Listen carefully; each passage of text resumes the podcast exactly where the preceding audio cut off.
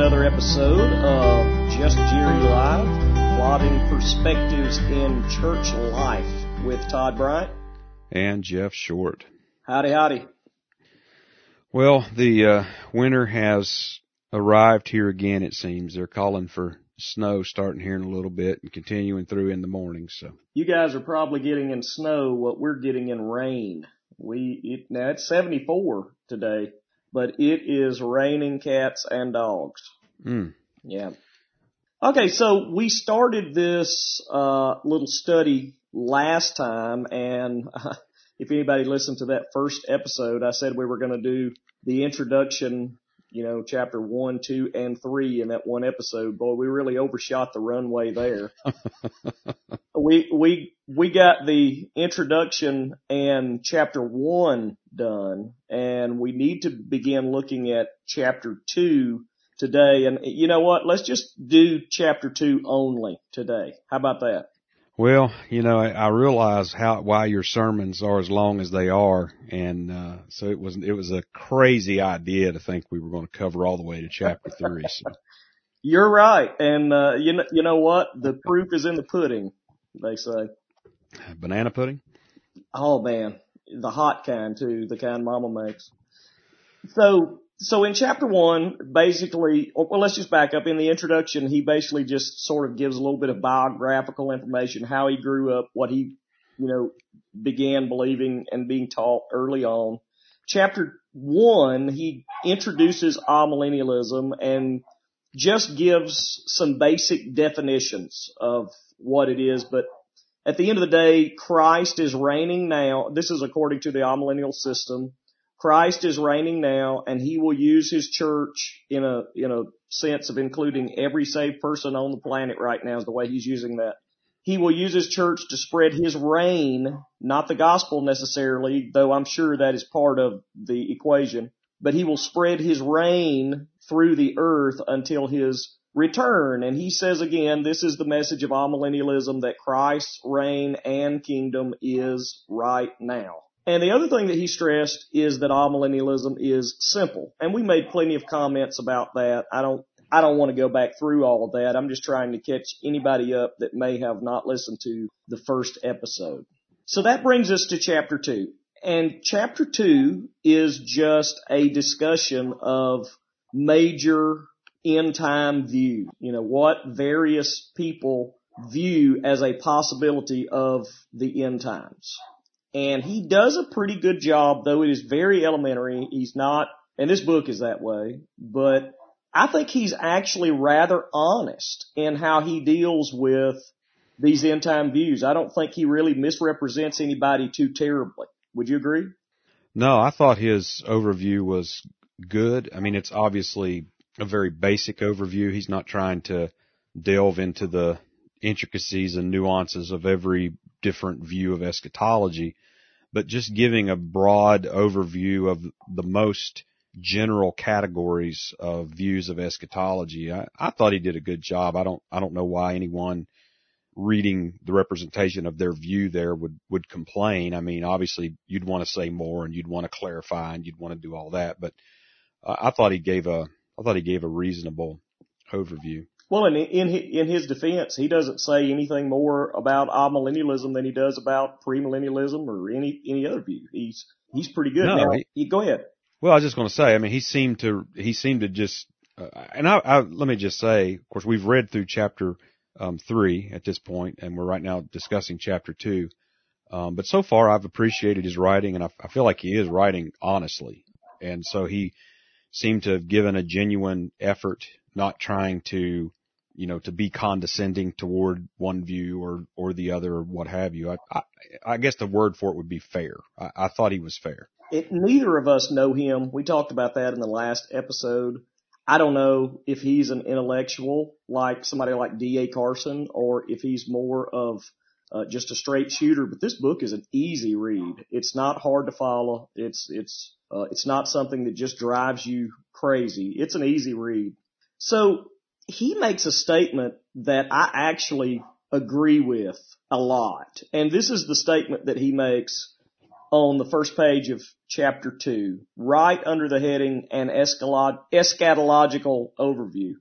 He says the major views about the end times have been divided according to how they interpret Revelation 20 verses 1 through 10. Then this is what he says.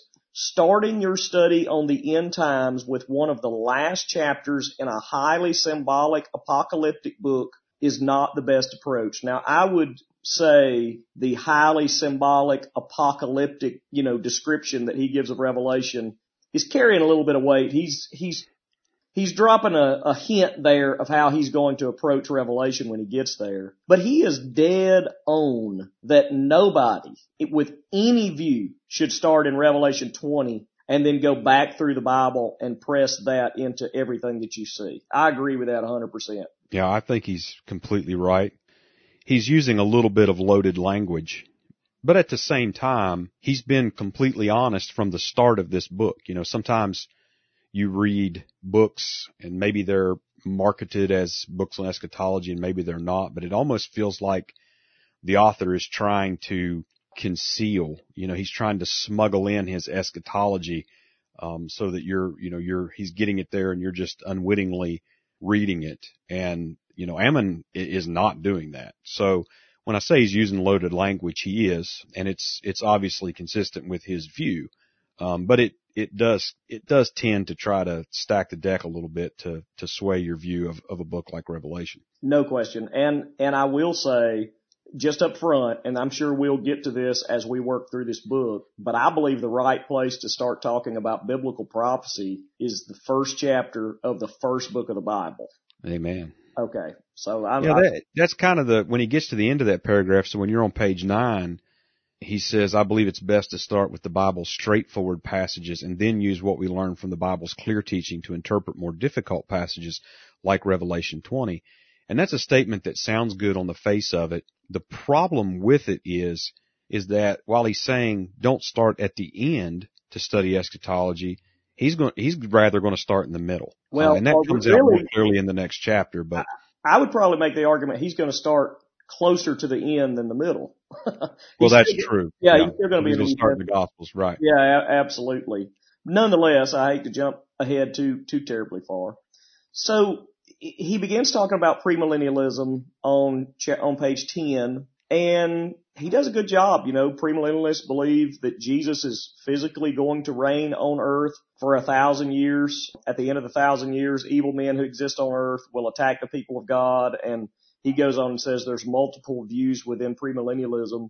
We are premillennialists, admittedly, uh, reviewing a book on amillennialism, so right. we are we are biased, but that's pretty straightforward.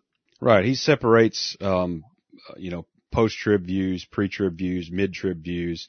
I don't really think he said anything about the historic premill view because that's not exactly the same thing as a post-trib premill view, but um, but in general, um, those are the those are the categories. Yeah, and I do think in this book, and we've only read through chapter three, but just knowing what he said in the introduction of his upbringing, I'm just going to assume that the pre-trib, pre-millennial view is the one he's probably going to contrast the most with amillennialism. So yeah, I think so. Yeah, I, I would think he also deals with post-millennialism, which seemed to go away for a while and is making sort of a, a comeback. Uh, Postmillennialism asserts that Christ will return after the thousand year rule upon the earth and that the thousand year period represents the success of the church's mission on earth.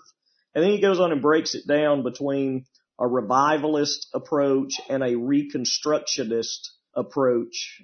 I've, you know, I'm not a postmillennialist, but he seems like he does a pretty decent job at explaining that the there's quite a bit of overlap between post mill and amill, and sometimes that can be confusing, especially when you look at different varieties within under each you know larger category. But I think he did a pretty good job just giving a basic representation of postmillennialism. Sure, I I did too. And then he goes on and he talks about amillennialism, uh, ah being the negative there before millennialism. So if millennialism is the belief that Jesus will reign a thousand years, ah millennialism is the belief that he will not though that's not as honest probably as we need to be. They actually do believe in a thousand year reign. They just believe we're living in it right now. And he states that. Ah millennialism states that we are currently in the 1000 year rule of Christ in Revelation 20. The thousand year reign represents the current reign of Christ over his church and the kingdom of God or the present reign of deceased saints with Christ. So he sort of equates the kingdom and the church there, which I think is problematic. But he also includes the present reign of deceased saints with Christ right now too, as part right. of the amillennial system. Right. So the thousand year rule that he talks about there, Amil views the thousand years as symbolic. So not not literally 1,000 years, but that it's just, it's just symbolic of a long span of time. And so they would, they would see that reign as taking place from the ascension of Christ after the resurrection when he was seated at the right hand of God. They would equate that with him being seated on the throne of David. And that reign continues until his return, until his second coming. Um, and then from there you have the judgments and the, the eternal ages. Yeah, and I, I would say, and I, I don't mean this to sound like the jab that's probably going to come out sounding like, but it's always been interesting to me that the 1,000 years is taken just to mean quote unquote a long time. And yet it already at this point represents a period twice as long as it actually reads. That That just right. has always seemed a little bit odd to me. One, one of the major differences between the premillennial position and the amillennial position is that the amillennial position does hold that Jesus is currently sitting on David's throne in fulfillment of all those promises, where we would hold as premillennialists that the that is future that he will actually sit on a literal throne in Jerusalem just like there was a throne in Babylon or Rome or Egypt or wherever else that it's, right. it's an actual throne okay uh so he talks a little bit about optimistic amillennialism, which he says is similar to revival postmillennialism. He talks a little bit about pessimistic amillennialism, which is not an attitude, but an actual theological position. Then, he goes into preterism, which probably most of us would have an issue with, especially full preterism, which believes that the prophecies were fulfilled in 70 AD, that Jesus has already returned, that the new heavens and the new earth have already been established, and that there is no physical resurrection. And I was glad to see him point out for most of Christian history, full preterism has been considered a heresy, though it is more popular now than it has ever been. I agree. I, I do think full preterism is something that we just cannot compromise with. I, I mentioned that I've got good friends that I've even preached that hold different positions than I do on prophetical things. This is an exception. I do not believe I could free, uh, preach a full preterist at all. Right. Yeah. I, he makes the distinction, and one of the reasons why he needs to make that is because amil and post-mill views are partial preterists. You know, it, it's it's a necessity. They're not full preterists, and there and there is a difference. And uh, he mentions that it's a it's a heresy. Now, one of the interesting things that I noticed as I was reading through here is he when he talking about full preterism, he he says, you know, full preterists, and this is on uh, page 13. They believe that Christ has already returned, the new heavens, new earth has already been established. There's no physical resurrection. Essentially, you know, the full preterist takes a symbolic view of all of those things happening. But if you back up to page 12, he just said about amillennialism. The amillennialism timeline shows that we are currently in the symbolic millennial reign of Christ and that the second coming and the final judgment will occur in rapid succession in the future. And so I, I think his critique of full preterism is a little bit inconsistent with his view because why can we have a symbolic millennium but not a symbolic second coming, not a symbolic judgment, not a symbolic new heavens and new earth? You know, I don't, I mean, what, what biblically would, would distinguish between those two things? It is interesting that and again, we've got, we're not angry at amillennialists. We've got friends that are amillennialists. This is just a discussion to try to you know, to try to drum up some good, uh, healthy discussion. But I've got amillennial friends that would take that latter part of Revelation 19 where Jesus returns is absolutely literal and mm-hmm. chapters 21 and 22 of Revelation absolutely literal while chapter 20 would be completely or for at least for the most part symbolic. And that does seem right. odd there. But I no you're right. I think he does do that. He's being upfront about it but he does he does do that. Sure he goes on to talk about futurism, which is uh, the idea that most end time prophecies have a future fulfillment. He talks about historicism, which argues that most prophetical portions of the scripture were fulfilled in 70 AD and beyond, but he does notate that mostly through the second and third century, which is interesting. And then there is this new idea. It, this is this has not been uber popular until recently, but I have heard people putting it forward. This idealism that deals with biblical prophecies in, in a way that they are completely symbolic of a spiritual reality. In other words, they're all just about spiritual warfare.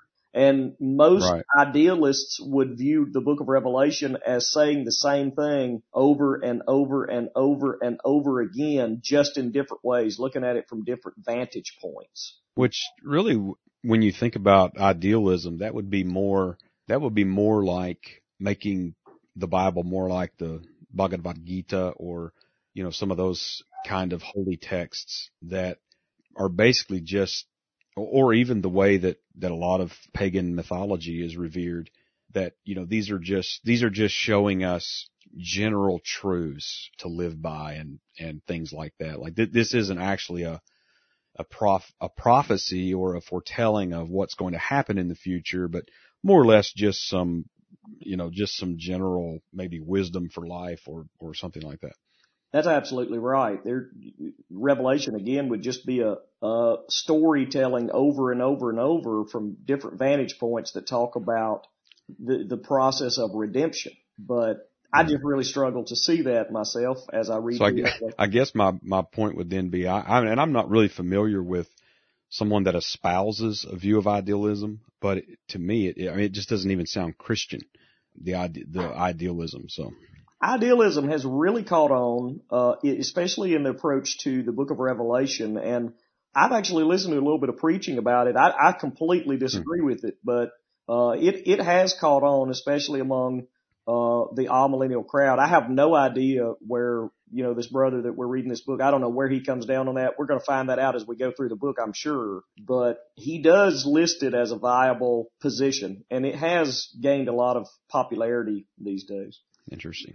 He goes on to talk about uh, some questions that are going to be raised in this book. I don't think there's any reason for us to go into great detail because he's going to talk about them as he gets there. But are there multiple returns of Jesus? Are there multiple resurrections? Are there multiple judgments? Uh, is what is the timing and sequence of the return of Jesus? When is the you know the arrival of the new heavens and the new earth?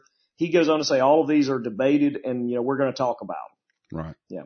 Now he he returns to this this one little thing, and maybe I'm just it just continues to get in my craw just a little bit. But he, he says, I promise this book would be simple. And he goes on to say, what excites me, what most excites me is that Jesus made the end times simpler than many realize. He clarified the end far beyond the Hebrew scriptures. You know, I'm almost through preaching through Luke right now, and I'm just going to say I just disagree with that statement. I I do not believe the end times are simple. I mean, every system is simple when you explain it, but looking at the scriptures that deal with end times is difficult. And you know what? That's why he wrote this book because it's not easy. Right. Yeah. The, if it was really as simple as what he's saying, then yeah, why, I don't even know why there would be a need to write such a book. But really when you're talking about whatever the system of eschatology is, when you just state the high points, it sounds simple, Absolutely. but but getting there is not. And when you start looking at Old Testament prophecies and then we, we get into the New Testament and we're seeing some of these things being fulfilled, we, we realize that, you know, the, the Pharisees and, you know, the Jews of the first century had misinterpreted, you know, a lot of, a lot of prophecies. You know, they, they had misunderstood prophecies and, and it's, it's, it's easy to see how that they could. I mean, it's, these things are not, you know, that simple. Now, I, I granted, yes, uh, I, we can always overcomplicate things, but again, I, to me, I, I, I think it's reflective of, of his approach and, you know, of how he came to amillennialism. And, uh, as far as that goes, again, I think he's just writing honestly. Um, but again, I don't, to me, the, you know, simplicity is not, you know, what determines what is true. And even Peter talked about Paul writing about things that are hard to be understood. You know, the writer of Hebrews talks about having, wanting to write more than what he did, but that his, his readers, they weren't ready for it. You know, they, they weren't mature enough. You know, there's a distinction in the New Testament about what's referred to as the milk of the word and the meat of the word. So the whole uh, idea of simplicity, I, yeah, he just continues to state that in the first part of this book and yeah, it's something I could have done without.